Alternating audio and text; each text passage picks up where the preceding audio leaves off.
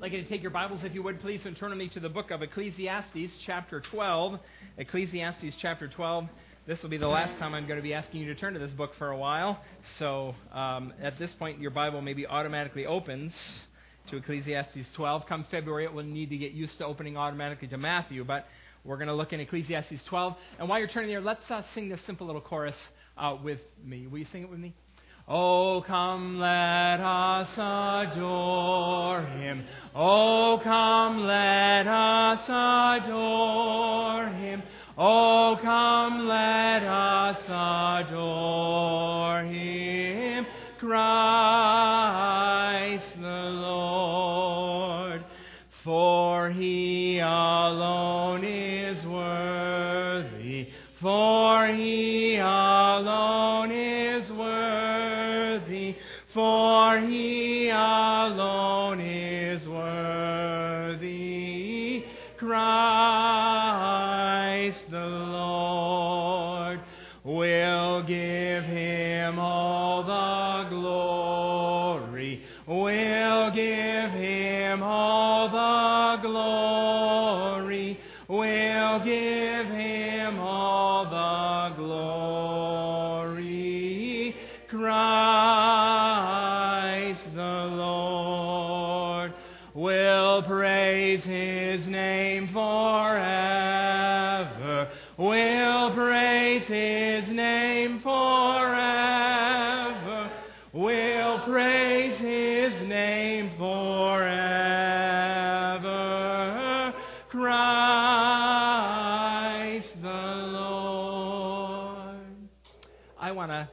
Actually show that a little bit longer because I want to think about those lines. Michael put them down, it'll be there. think about when we sing this, what are we really saying? What are we, what are we saying when we sing this? Clearly, uh, we're affirming that Christ is the Lord, right? That's the most obvious part of this line. He, these lines, He is supreme over all things, and He has the absolute right, absolute right to rule as sovereign over our lives. He is Lord. And He alone is worthy of being Lord. There's no one else who can lay claim to the supremacy of Jesus Christ. He alone, and because of that supremacy, we will give Him all of the glory and will praise His name forever. And this is not just on His part a power grab. No, He is worthy of it, and He is worthy of not just our obedience as Lord, but our worship. He's the one to be adored, to be treasured. He's not just mighty in power, He's beautiful in His person. This is language of the highest order. And as Christian people, we believe it's true. We sing songs like this all the time. Uh, if you were to sing this song about anyone else, it would be laughable. No one else deserves this level of supremacy. Oh, come, let us adore him, G, uh, Joel the Lord. That would be terrible. If you were to give anyone else this level of authority in your life, it would be disastrous. Now I'm done with the screen, Mike. I recently read what C.S. Lewis said about democracy. Listen to what he said. This is from his book called Present Concerns. He says, I am a Democrat. He lived in England. He's not talking about the Democrats or the Republicans. He's talking about being a Democrat, a proponent of democracy. He is a proponent of democracy. I am a Democrat because I believe in the fall of man. I think most people, Lewis says, are Democrats for the opposite reason. A great deal of democratic enthusiasm descends from the ideas of people like Rousseau, who believed in democracy because they thought mankind so wise and good that everyone deserved a share in the government. The danger of defending democracy on those grounds is that they're not true. Rousseau, wrong.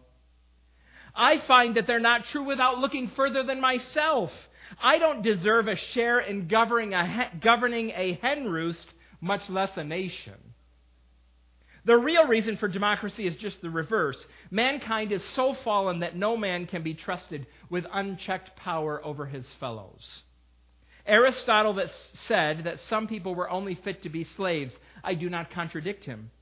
But I reject slavery because I see no men fit to be masters. except Jesus. He is fit. He alone is fit. He alone deserves glory forever. And we sing songs like this and we talk about him all the time. That's what we do on Sunday mornings. But let's be honest, at every other moment of our lives, we struggle to live as if it's true. I know I do. The evidence, the evidence in my life of my unwavering, or sorry, my wavering commitment to the supremacy of Jesus is apparent all the time. It, it, it comes out in the words that, that fly out of my mouth and the thoughts that race around my mind, and the, the envies and the greeds and the desires that splash up out of my heart. We affirm Jesus is supreme over all things, and we forget him all the time. This is an insidious form of spiritual insanity. It's a little bit like living as if gravity doesn't exist or gravity doesn't matter. Imagine that you are out uh, hiking, you're, you're on your favorite trail in the woods, and you come to a gorge, and there used to be a bridge there. There's supposed to be a bridge there. Every time you've come there before, there's been a bridge. It's 30 feet across, as the gorge is 40 feet deep. Where's the bridge? Your friend says, and you say, Well, it doesn't matter. We'll just jump. jump, jump. He says, Are you kidding? Uh, uh, it's too far. You can't jump. You'll never make it. Gravity will keep you from making it all the way across. And you say, gravity schmavity. So, and you jump, not even a running start. It's the standing long jump for you. And you make it about six feet, which is good considering how out of shape you are. But inevitably you fall. And you don't even have a moment to think about your folly like Wiley e. Coyote. You just fall. You drop like a rock. Living as if gravity does not exist has immediate and painful consequences. Living as if Jesus does not exist does not have always as immediate consequences, but they are much more painful than a fall into a 40 foot gorge. It's the epitome of spiritual insanity. To help us remember that, uh, we're going to spend a few minutes in the last six verses at the end of Ecclesiastes. Verses that are here they're uh, apparently added by a later editor, maybe not, but most likely. And they're here that, and they're meant to help you value and remember what the author of Ecclesiastes, the teacher, has been getting at. It's clear that's his goal. Look at verse 13. It says, Now all has been heard. Here's the conclusion of the matter. Here's the whole book summarized in just a few words Fear God and keep his commandments. Fear God and keep His commandments. That's direct, it's memorable, it's clear, and it's a summary of what we've been studying for the last three or four months. Let's read the whole section before we, before we go any further, and then I want to talk about this conclusion and why it's structured the way it is, and then I want to see if I can help you understand it more clearly and apply it more consistently. So uh, let's read Ecclesiastes 12, verse 9 uh, to 14. Follow along as I read.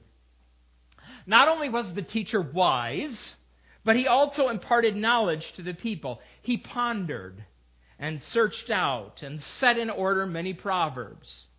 The teacher searched to find just the right words. And what he wrote was upright and true. The words of the wise are like goads, their collected sayings like firmly embedded nails, given by one shepherd. Be warned, my son of anything in addition to them. Of making many books there is no end, and much study wearies the body. Now, all has been heard. Here is the conclusion of the matter Fear God and keep his commandments, for this is the duty of all mankind. For God will bring every deed into judgment, including every hidden thing, whether it is good or evil. This epilogue, this conclusion, seems to be divided into two different sections. Verses 9 through 12 focus on the teacher's skill, and verses 13 and 14 are about the teacher's message. Let's take them one at a time. Let's talk first about his, his skill. I'm told that many ancient books, particularly those that would have been copied about the time of a book of Ecclesiastes, have um, epilogues like this or conclusions like this that are added by the scribes who are copying and collecting the books. Uh, they're meant to uh, commend the author to you, to make a case as to why you should read this book. You're familiar with this. We do this in books today, except we print them on the back. So let's say you're wandering around a book sale uh, uh, or a bookstore and you come across a book. Uh, you don't know the author, you've never heard of him before, but the cover looks interesting. So, what do you do? You flip the book to the back and you look and you read what the book says uh, about the author. Jack Jones is the author of seven best selling mysteries. He was a detective in the New York City Police Department for 14 years. Oh, this guy's got experience. He is a graduate of Columbia University Law School. Now he's got education. All right. And he's a family man. Jack lives with his wife and three kids in Cape Cod, Massachusetts. Now, you have to determine at that point in time is this biography the sort of biography that would make me want to buy and read this book? Maybe you'll think about Jack's three kids and how they need braces and college tuition. And so you, you buy this book and, and, and read it. Now, how about the one at the end of Ecclesiastes? This teacher was wise. And then it continues with his career. So, these commendations like this, common uh, in books like this in the ancient world.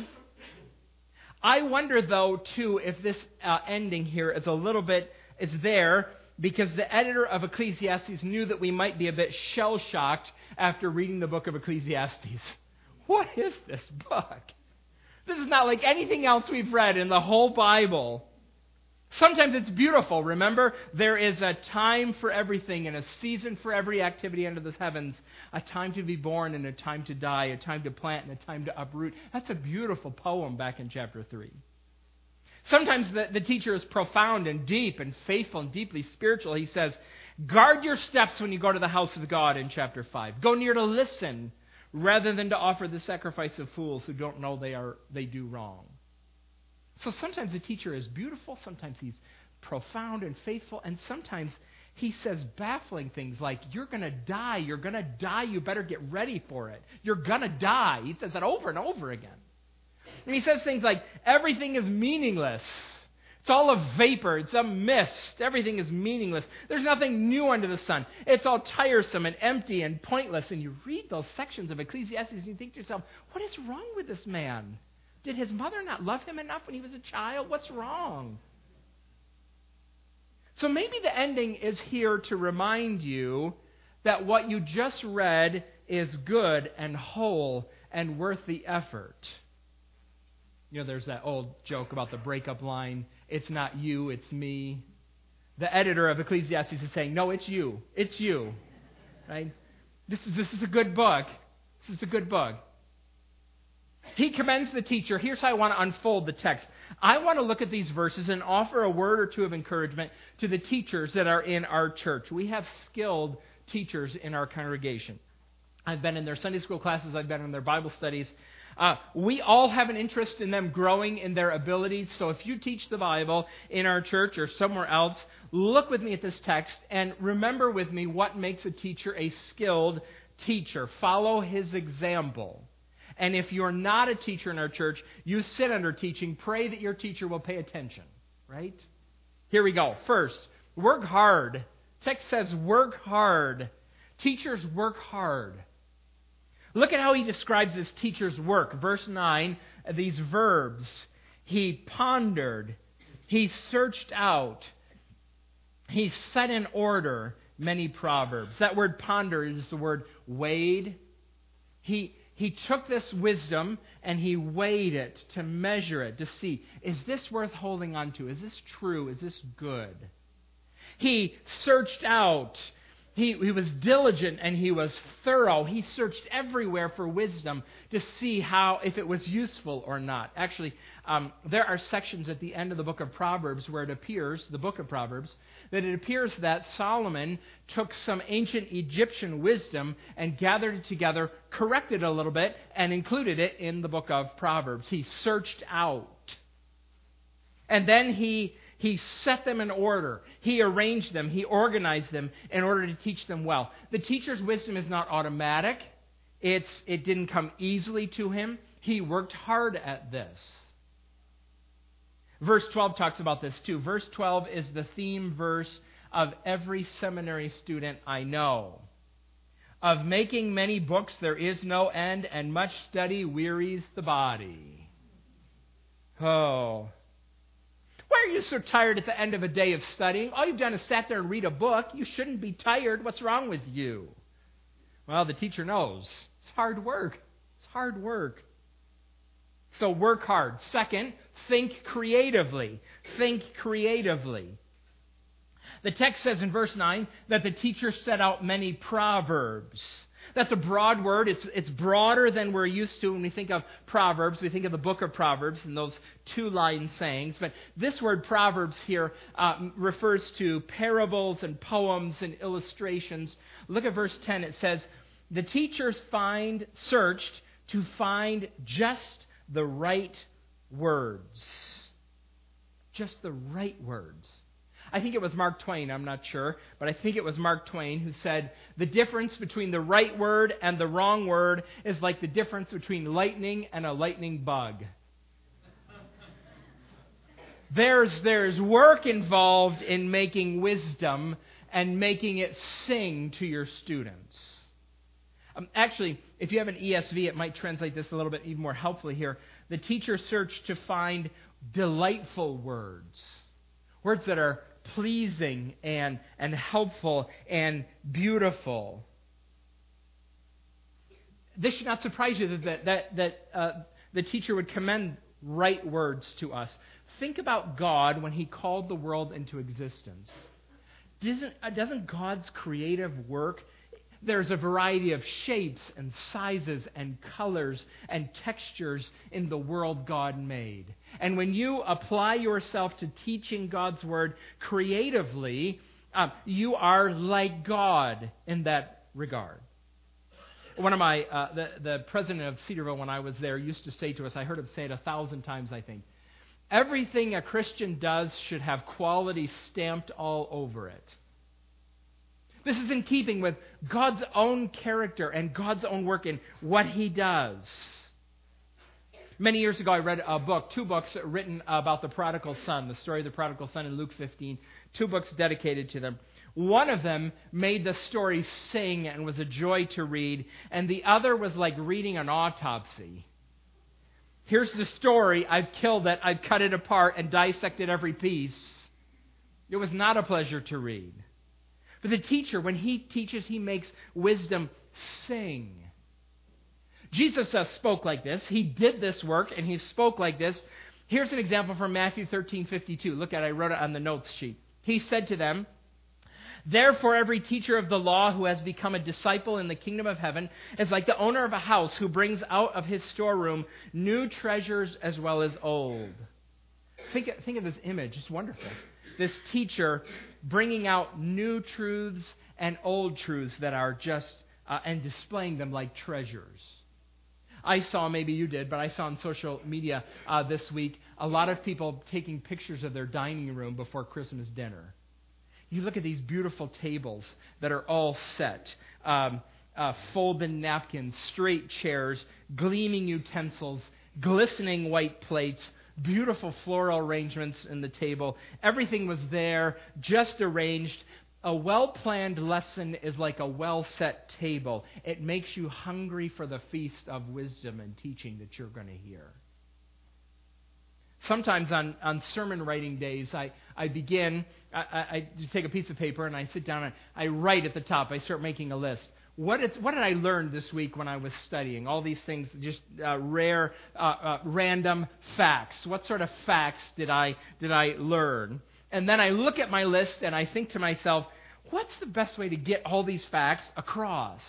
What, so it's interesting and so it's compelling and helpful. What are the right words? You can be the judge of my success week in and week out. In fact, you are, let's be honest.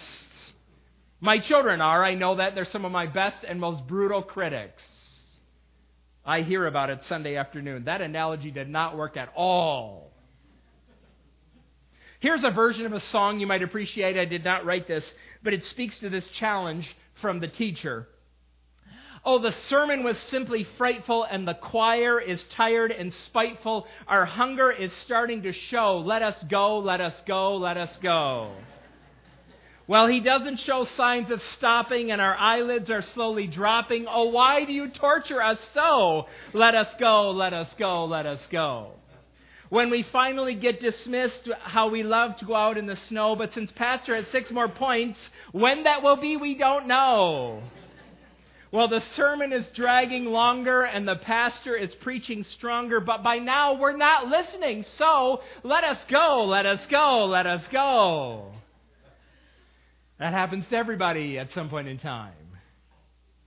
Skilled teachers study hard, they think creatively, they work hard to make sure what they say is just right. Howard Hendricks used to tell us it is a sin to bore people with the Bible. Third, think biblically. Think creatively and think biblically. Notice the balance in verse 10, how he does this. So the teacher searched to find just the right words, delightful words, and what he wrote was upright and true. He's both creative and he's truthful. Again, I'll quote Howard Hendricks, who was a never a boring teacher. He said, It's not very hard to be biblical if you don't care about being relevant. And it's not very hard to be relevant if you don't care at all about being biblical. But to be both biblical and relevant, that is the challenge. You could say the same thing about truthfulness and creativity. Now, one more word for those who teach the Bible. Remember what you're offering to people. Remember what you're offering them. Verse 12, we're going to start in verse 12 and work our way back up. Verse 12 says, Be warned, my son, of anything in addition to them. Be careful, be cautious, master what we have in the Scriptures, and be cautious about what's outside of the Bible. What you find outside of the Bible may be useful. Um, all truth is God's truth. But it's not tr- as trustworthy. It's not as rock solid as the Bible. He reminds us of in verse 11 about why that's true, because the ultimate source of this is one shepherd. They're words of the wise, they're collected sayings by different people, but they're from one shepherd. I think that's God Himself. It's a reference to God Himself. He also, moving even further up here, says that the words of the wise are like goads. Goads. A goad was a piece of wood with embedded nails in it that a farmer or shepherd could use to guide his sheep or his cattle to keep them on the path. He'd push them along with the goad. And, you know, goads hurt. Sometimes the words you use, God's words to people, they sometimes hurt. Uh, just as an aside, here's how you can tell if you are really listening to what the Scripture says.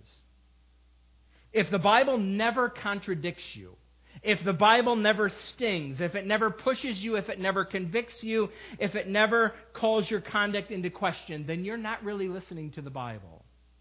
Because sometimes the Bible is like a goad and it stings a little bit. I saw a cartoon recently with a man talking to his pastor at the end of the service at the back door, and he said to him, Pastor, those are powerful sermons. They're thoughtful, they're well researched. I can always see myself in them, and I want you to knock it off. the Bible is goads sometimes.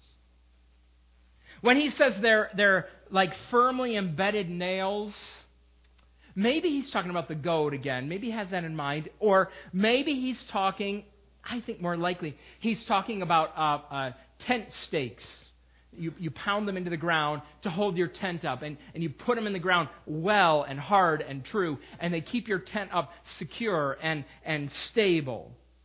So, teachers, aspiring preachers, those of you who handle God's word in front of God's people, go for it. Study hard.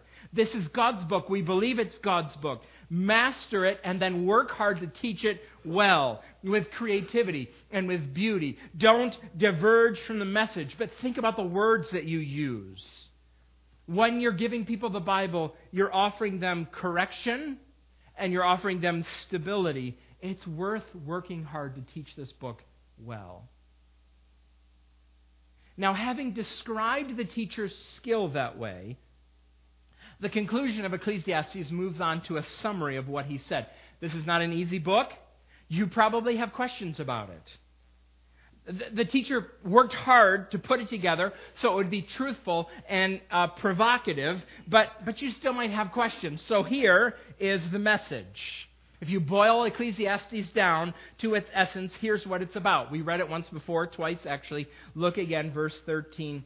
Fear God and keep his commandments, for this is the duty of all mankind. Fearing God is one of the most important uh, uh, concepts in the Bible, particularly in the section of Scripture that we're in, the wisdom literature of the Bible Proverbs, Job, Ecclesiastes, Song of Songs.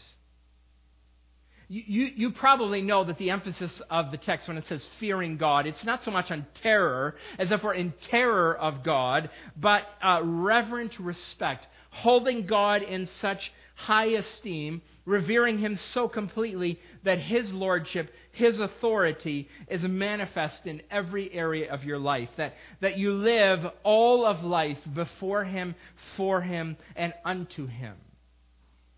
I don't consider myself, uh, by any stretch of the imagination, a cook, a good cook at all.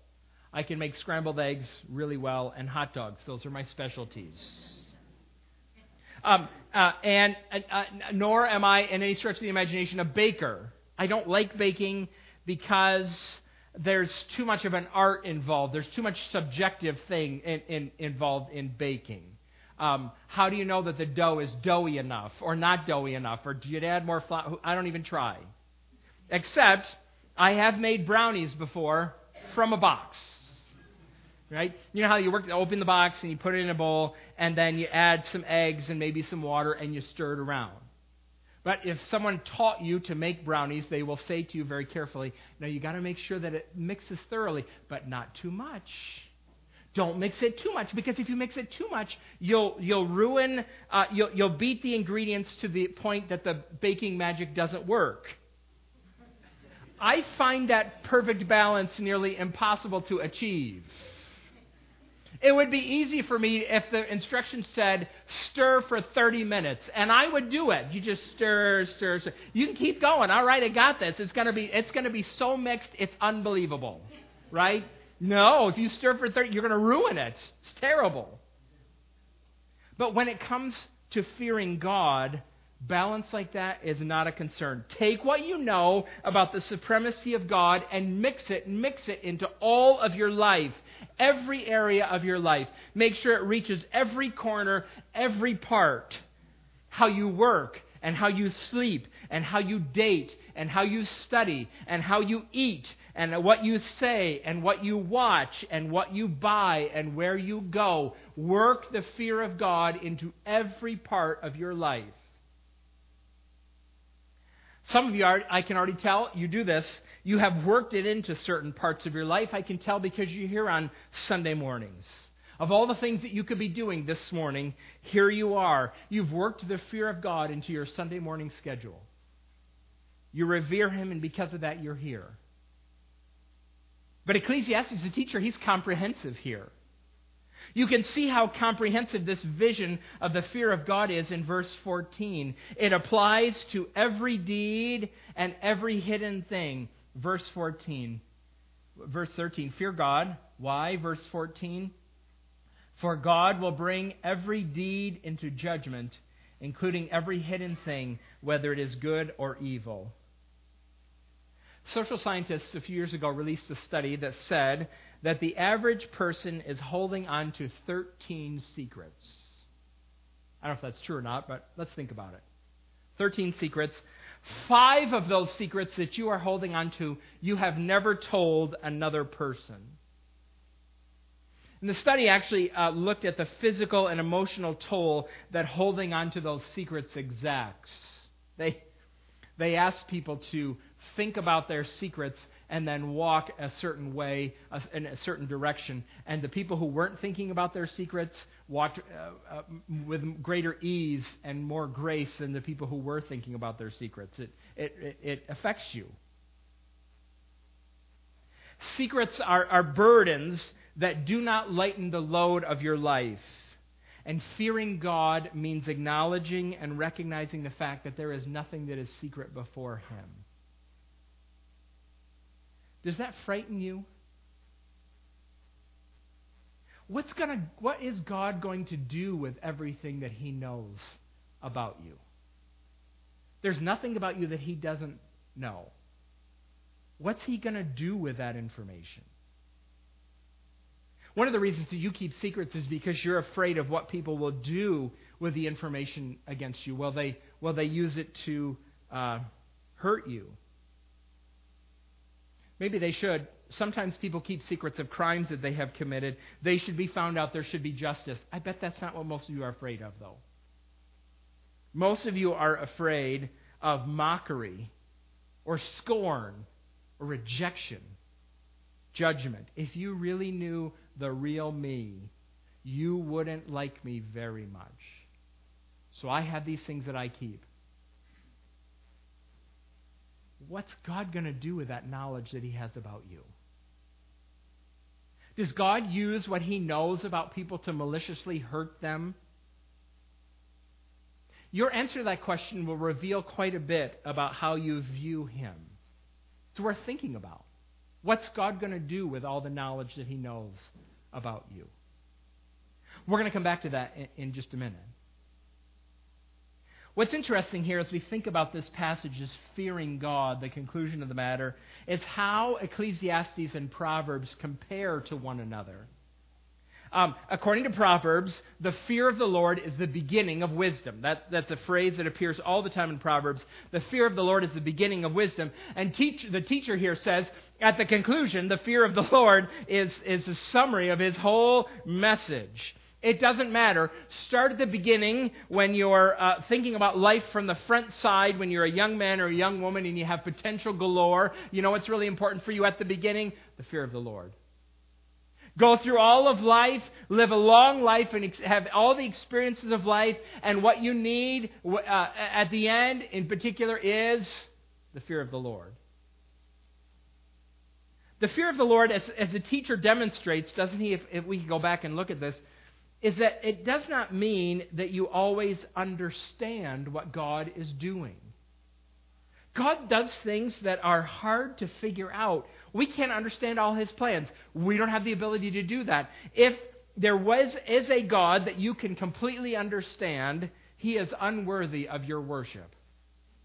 Because you're not any smarter than he is. The question is, what are you going to do about the things that God does that you don't understand?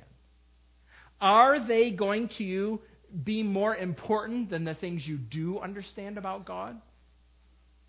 Have you thought about it this way? Your life is full of troubles. It's full of challenges and obstacles and problems that you don't understand. Things have happened to you, bad things have happened to you, and you can't explain them. You don't understand them. You can't trace what might be going on. Bad things have happened to you. Bad things have happened to everybody in this room to a varying degree. They are part of your life by God's appointment.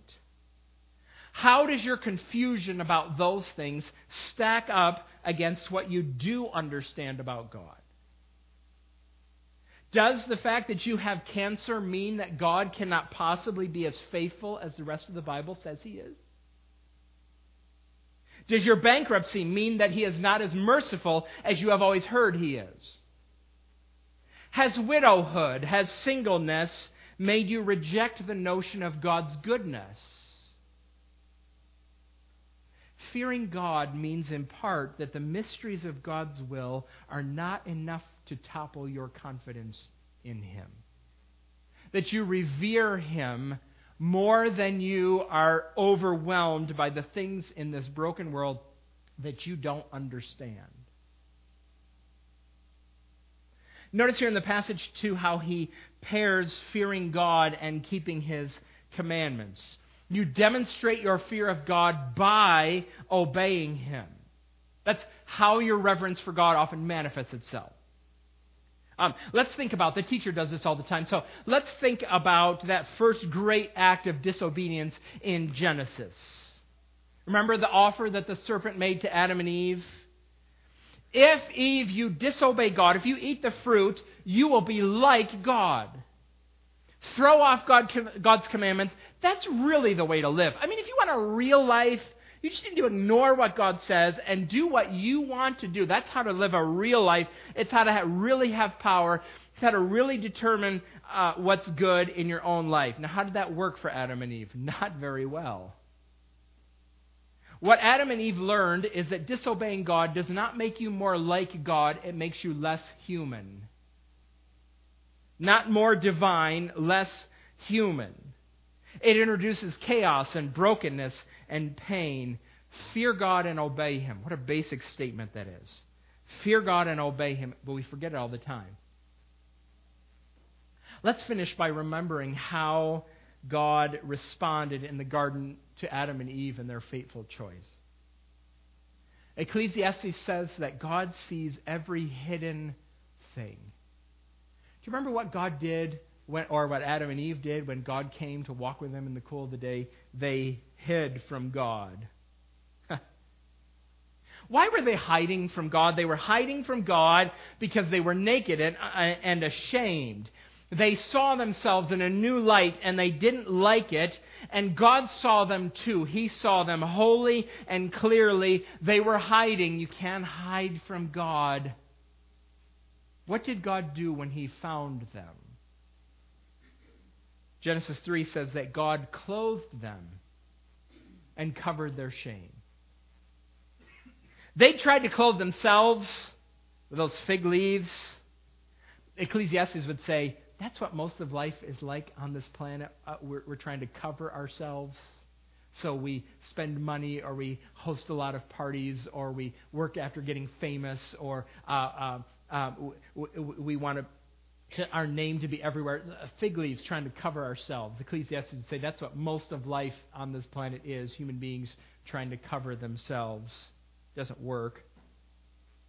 But God clothed Adam and Eve in costly garments, an animal had to be slain so that Adam and Eve could be covered.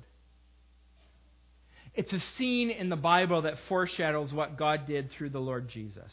He has covered us through the Lord Jesus Christ. When he died on the cross, he took our guilt upon himself. He paid the price for our disobedience to God. He died and rose again. And the Bible invites us to turn to him, to trust in him, to find ourselves in Him, to be clothed, as it were, by our, uh, His own righteousness. Actually, God does something for us through Jesus better than just clothing us, right? He, he cleanses us and He washes away our shame, and then He clothes us in the righteousness of His Son. This is what God does to all who will believe. Remember this with His supreme knowledge of you, Nothing is hidden, and therefore nothing is outside of the purview of His mercy. There's never going to be a moment in which God finds you and says, I didn't know that about you. If I had known that about you, Jesus wouldn't have died for that sin. Right? He knows everything about you. And what does he do with the knowledge that he has? He provides a Savior for whom nothing is outside of the purview of his mercy. It's what God does for those who believe. Will you take that mercy from him? Will you, will you turn to him? And then, because he already knows what's in every nook and cranny of your life, work into them reverence for him. That's the end of this whole book.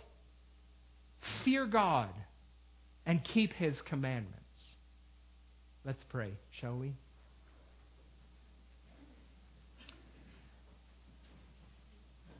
Father, we come before you this morning and we are thankful to you for this conclusion of the book because, Lord, we do confess that sometimes Ecclesiastes has been hard to figure out. Seems like this editor who wrote this ending seemed to know that too, that we would struggle with it at times. We are grateful to you, Father, that you have given this book to us. It is, we believe, based upon your word, your own attestation of it, we believe it is full of wisdom and full of help for us in living life in this broken world. Now, we thank you for the teacher and the work that he did, moved by your Spirit to uh, plot and plan and study and ponder and order this book for us. Lord, we come before you. We are more impressed, more impressed that we are uh, with the the, uh, the way that this book is put together. We come before you because of its message and ask for your help. Lord, we confess you know it full well. There's, there's nothing about us you, you don't know. You know about the nooks and crannies in our lives. Huh. Some of us are, need to confess whole rooms and areas and uh, uh, county wide places where we do not revere you. Lord, I, please help us. Would you exalt your Son in our minds and in our hearts so that we adore him and recognize his worthiness to be the Lord and Master and supreme authority of our lives? Help us to work it in. Help us to work in reverence for you in everything that we do and think and say. This is a high standard. We confess to you we need your mercy in fearing God and keeping your commandments. Help us. Help us to encourage one another as we sing and pray and teach and study your word together. Help us, we pray, in Christ's name. Amen.